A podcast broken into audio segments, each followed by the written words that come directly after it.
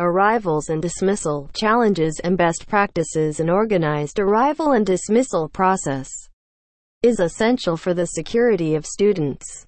It is crucial to plan this process strategically to reduce chaos during dismissal and reduce the legwork performed by school staff.